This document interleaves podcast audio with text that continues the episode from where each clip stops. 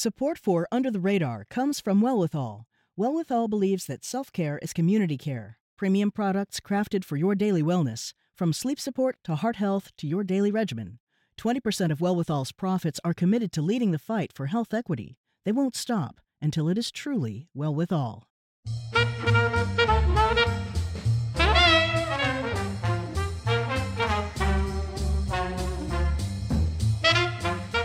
Callie Crossley, and this is Under the Radar with Callie Crossley. And now for the part of the show we call Lagniappe. That's Creole for something extra. It's summertime, which means lighter wines, fresh seafood, and meals under the sun. Here to discuss summer's culinary trends are the Under the Radar's food and wine gurus, Amy Traverso, senior food editor at Yankee Magazine and co host of WGBH's Weekends with Yankee. She is also the author of The Apple Lover's Cookbook. Welcome back, Amy. Thank you.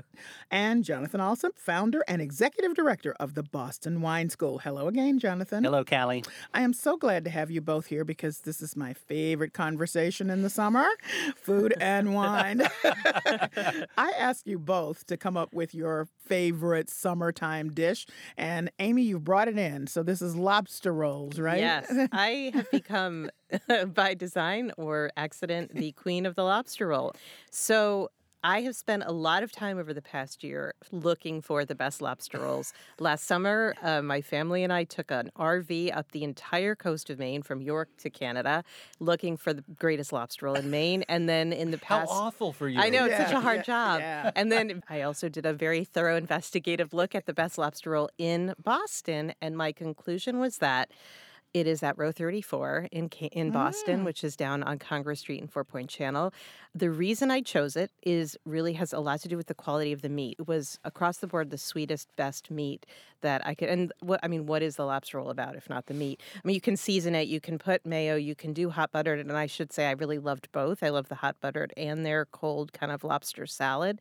But all of the lobster that they serve comes from chef owner Jeremy Sewall's cousin, Mark Sewell, up in York, Maine. He's a lobsterman. So it just couldn't be fresher. It's in the it's from the family. I mean, and and you really can taste it in the roll. Um, my runner up was B&G oysters, which makes an excellent roll as well. So I brought some in. I brought some hot buttered and some of Yes, the the lobster salad style. You should definitely try bite. I mean, I think with lobster, there are a few things, lobster rolls, there are a few things that are important. The meat has to be really, really fresh. In the summer, it tends to be better because that's the molting season and the lobsters are in their soft shell form starting in about June. And the meat of these younger, smaller lobsters tends to be sweeter, or at least in the soft shell versions.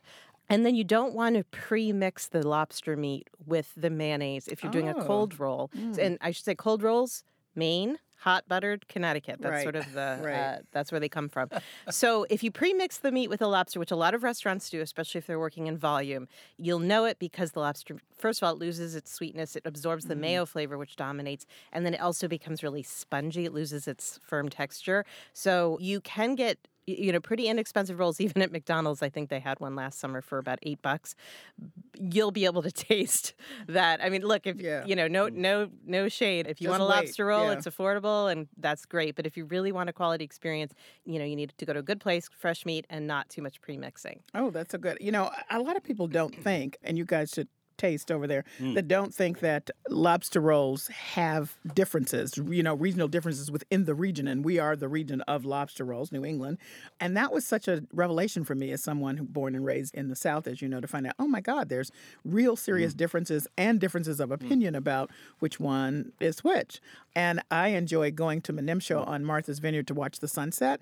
And there at Larsen's, they do both the warm buttered and the cold salad. So there's they can just put that all to rest. Right. Yeah. Well, and the good thing, I mean, if, if you're at a place you're not sure if the lobster roll is going to be good and they offer both, get the hot butter because it means it wasn't pre-mixed. Mm. And the- for me, the other thing that's really crucial with a lobster roll, no matter where you are in Connecticut or Maine or Boston, you want that split top bun. You want mm-hmm. the hot dog bun that is sort of bread on the side rather than crust. I was actually surprised several places I visited in Boston are using more of a standard bun, which has the crust all around. And then when you griddle it, thin- it like can't soak up all the butter. like, a which is the thin, like a point. thin way Frank bun. Yeah. Yeah, Yeah. no, Yeah. no, you can't do that. there is a place in Cambridge, the name of which is gonna escape me. It's hidden little shop, and they don't call Alive theirs, and kicking. Yes, they don't call theirs rolls. They call them sandwiches or something. Yeah, yeah, and yeah. they serve them on bread. right. That place is It's great. really It's very, very good, and it it wins. I think a lot of people are charmed just by the fact that they're doing it differently, Yeah. and the lobster rolls. I mean, they're- they have the lobster right there. They're, it's very fresh, Mm. very good. I tend to prefer the roll experience, but Alive and Kicking is terrific, and they're on my list of the six. Yeah, I don't know which one I'm eating here, semifinalists. but Well, this what- is, fan- is that the butter- this is That's the fantastic. lobster This is one of the salad. salads, and yeah, tastes great, and also you know there's a big visual component. Yes, it is. Yeah. Um, to the lobster roll. You know, if the meat is chopped up too fine, it doesn't look right. So not only tastes great, but looks beautiful too. So All right. Well, now, Jonathan, if I were having my lobster mm. roll alone somewhere mm. right now, I would be sucking it back with some rosé because, you know, I know that the rosé phase sort of kicked off a couple years ago, and I was like, eh, eh okay. Now I am obsessed. I'm a woman obsessed. I keep trying different you ones. You are not alone. You know, You- it's you, so good. You and the whole rest of the world is just crazy about rosé these days. I don't. I Is don't it because we're indecisive? We just like don't want to go totally red. I think it's don't wanna go because totally I just fought, you know, failed to realize how crisp it is and how Mhm. good Yeah. it goes with so many different things. And it's it just looks like summer and it feels like summer. And I've just been enjoying it across the board. So I would be uh, sipping some Oh, yes. rosé, and you Absolutely. A couple, you got a well, couple in. well, you know that old saying, you know, red wine with red food, white wine Right. with white food. Pink wine with pink food. I mean, this is this, this is the This is nat- this is natural extension of that line of uh, thinking. yeah. Um, but yeah, about five years ago, rosé really started to pop. And when we talk about rosé, a lot of people immediately think about sweet rosé, sweet pink Like wine, white Mhm. Zinfandel, Right. white Merlot, that kind of thing. No. when we talk about the rosés that are really popping and the rosés that are really becoming popular are dry rosé. You know, might be very fruity, might be very fresh, might be might be very yummy and tasty, but no sugar. And about five years ago, those really, really started to pop, and the growth of uh, rosé consumption has been in like fifteen percent plus every year for the fa- past five years. It's just Wow. it's just been Don't you think it's millennials? astronomical. Millennials too, because it seems friendlier. Well, in millenni- some way. it, it seems it it seems friendlier. Mm. I think that a lot of people, you know, you grow weary. Uh, I'll just Mm, yeah. speak for myself. Yeah. I grow weary of all of the fixed ideas and shallow one-dimensional fixed ideas that I have about things. Mm-hmm. So a lot of the ideas that people have about rosé is that it's cheap, it's not interesting.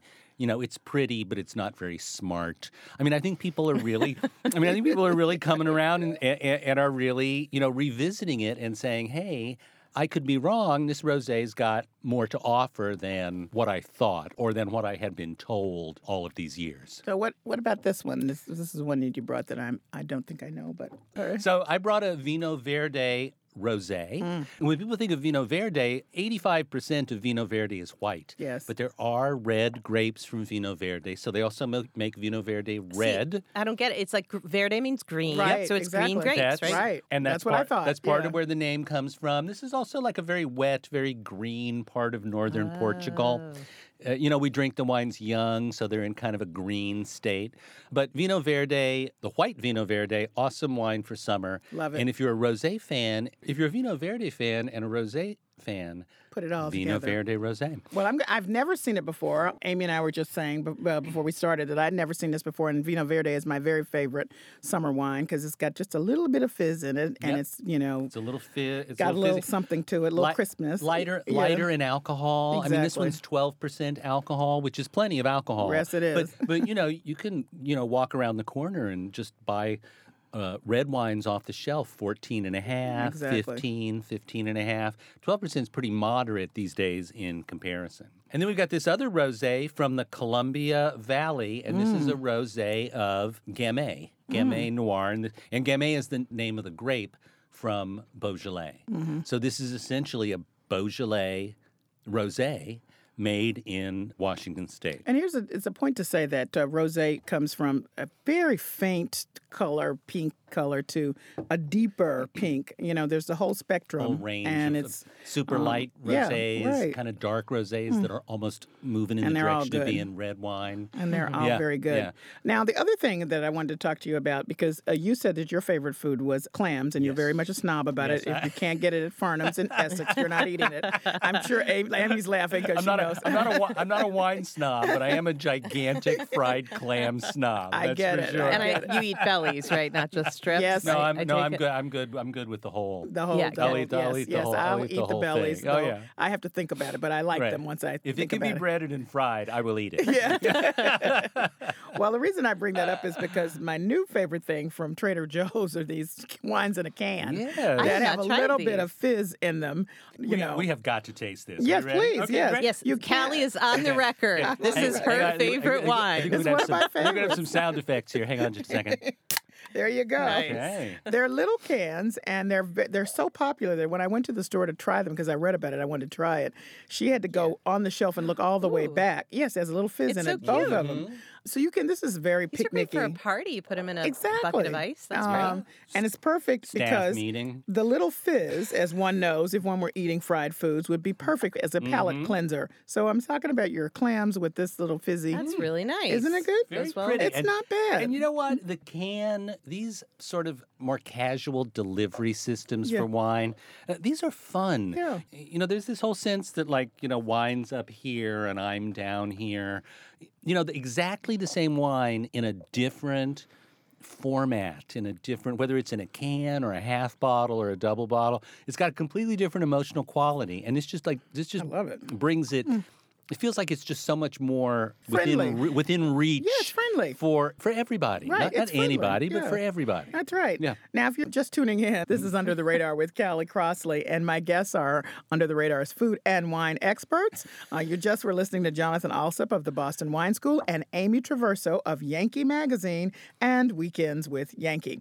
And we're talking about what to eat and drink this summer, their favorites, my favorites, and your favorites, certainly. I'm a fan of these wines in a can. And Jonathan, you're telling me there's more wines in a can that are look a step up from these, even, well, right? well, the- and there, Yeah. there there are quite a few wineries that are starting to experiment with putting things into cans. One of the most popular, I think, that people have seen may may have seen all the time in wine shops is from Oregon, and this is a winery called Underwood. Yes. and they have a Pinot Gris, and they have a Rosé, and they have a Pinot Noir in cans. And we have done a side by side blind tasting, and the can tastes identical to See? the bottle There you go. version. They're in, they're indistinguishable in this blind tasting that we did. All right. And again, just much more casual, much easier to handle. Great for binge watching House of Cards. um, this is what I really recommend. I, just, I want really to see the I ad really with the rec- guy in the flannel shirt coming home. He gets out of his pickup truck.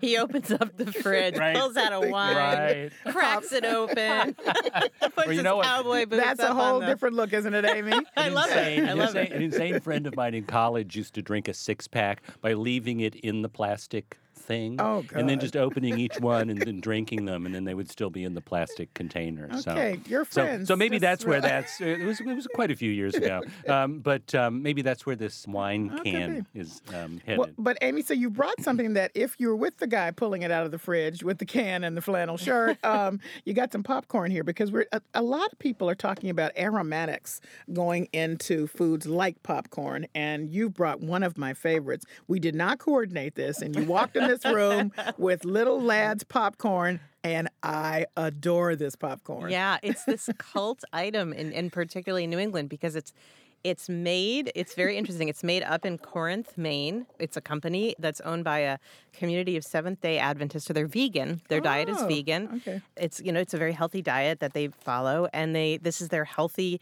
snack alternative. So it's sort of a vegan alternative to cheese popcorn, and they achieve that by adding nutritional yeast and herbs. Now. It's a secret formula, but I can definitely see some dried dill. You can. Um, I can't tell what Thi- it is. I mean, this We're is going to reverse engineer this. this is there's salt, pepper, there's some soybean oil sprayed on it. It's really delicious. It's very healthy. I mean, you can you can have a lot of this popcorn for about 150 calories. and I have. Yeah. Oh, yeah. Me I mean, I, so um, so and it is really addictive, and it's a nice alternative. It does seem like a healthier, better alternative to eating like pirate booty or something. I envision it to be a small family company. Yeah, yeah, it's a that's small. what- It's more like a small community company. Yeah, Uh, I think okay. there's multiple people from the community who work there. They make also a garlic butter, um, Mm, which actually, if I admit, it was my lunch yesterday in the office. um, so, I had- so I just didn't feel like going out to get a sandwich, and I ate a bag of it. Uh, so they make a bunch of different flavors. They also do a caramel one. But uh, the like the the herbal corn is It's the- the, yeah, it's the gold standard, And and, I- you'll see it at Whole Foods and a bunch. That's and- where I get yeah, it. And yeah. I have been known, I am embarrassed to say, to sort of let my little lip tremble um, when I go in the aisle and it's not there and say, Can you look in the back? You know, I was looking for it one day, and one of the guys stocking the shelves said, "You know." You can make your own. I was like, this is hippie enough for me, like to be making my own herbal corn, like buying the yeast and the herb. He's, eh, you know, he gave me a formula, but I I'm don't buying think that'd seventy as dollar a pound popcorn. Isn't that enough? I don't think it could be this good. It is so really, really, really delicious, and I love the fact that it's homemade and it's artisanal um, in that way. That you know they Yeah. they take the time to do it, and it's Yeah. really very well. I give it as gifts. Actually, I, I'm not, no joke. This is my favorite popcorn. yeah, it's fun to show up. I mean, this is a giant bag. I have a 13 ounce bag here. It's like if you only buy it if you have a party because there's no way you're going to get to the bottom No, of it. um, I actually buy it all the time in that size. Okay. Now look what you've done. Let me just see. All right, so Amy, um, I also want to talk to you about other food trends that I'm observing, and maybe they're not so trendy. Again, Trader Joe's has a new cauliflower pizza base. You know, that's the cauliflower, the frozen cauliflower is all the rage, and so people are using it, making it their own. But now they're saying you don't even have to make the base; we'll make it for you. What's interesting to me is how much more quickly diet trends, I don't want to say fads to diminish anyone's eating plan. Yeah. Um, but, you know, remember when low carb eating first came out? It really took quite a long time before the market was saturated with low carb frozen meals and low carb tortillas. And the I remember in the 90s, there were stores that were specifically low carb stores where you could go and buy all the weird stuff like the low carb blueberry muffins made with soy powder. Yep. But basically, you know, there wasn't a saturation. Now, something like the paleo diet, it's like there's spiralized noodles mm-hmm. everywhere. That's There's cauliflower pizza crust everywhere. It's interesting. I, I don't know at what point the food manufacturers decide that, you know, there's enough momentum to start making these products, but they're getting to market a lot faster. And it's great because even if you're not pursuing a paleo diet, it doesn't hurt to eat the mm. zoodles mm. instead of instead of I mean Right. it hurts in a way if you It's pretty tasty, I have to say it's say. not terrible. yeah, It's not terrible, and it's healthier, and it's a great way to just kind of mix it up a little bit. And the cauliflower crust, I have not done it myself. I haven't made it myself, and I haven't tried the Trader Joe's one. But they're they're also, I think, because they're West Coast based, they're Yeah, they're they're ahead of quick. us. Yeah, Yeah. they're ahead of it. Yeah. well, I think, and I think I much prefer this trend of increasing the food's aromatics Mm. and increasing the food's exotic ingredient component versus increasing the food's sugar. Or increasing the Right. to make the food as That's true. interesting as possible.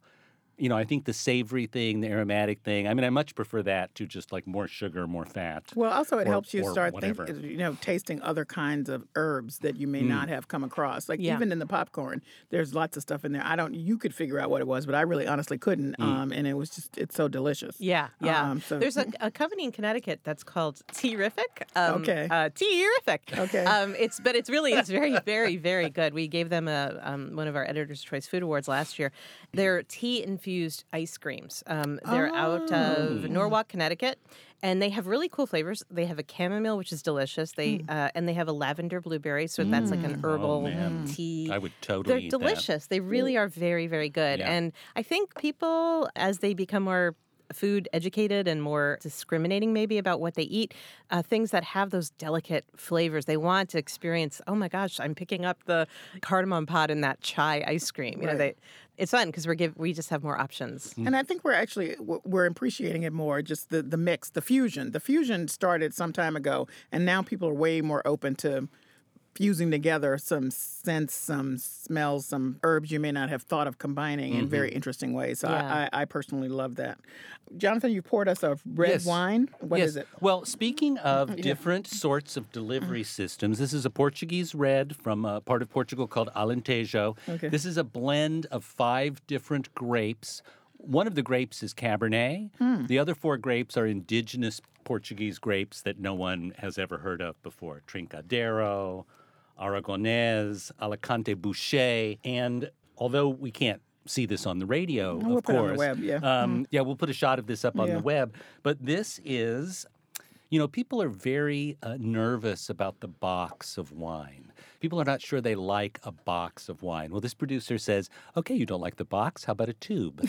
so, so, so exactly the same technology, except it looks sort of like you know the boxes they put fancy schmancy scotch in. Oh, Yes. It, it looks That's like exactly a, what it looks looks like, a like. big one of those, and it's more bottle shaped. But, Right. it, but it's just exactly the same technology. Box of wine. This is called Herdade dos Muachos.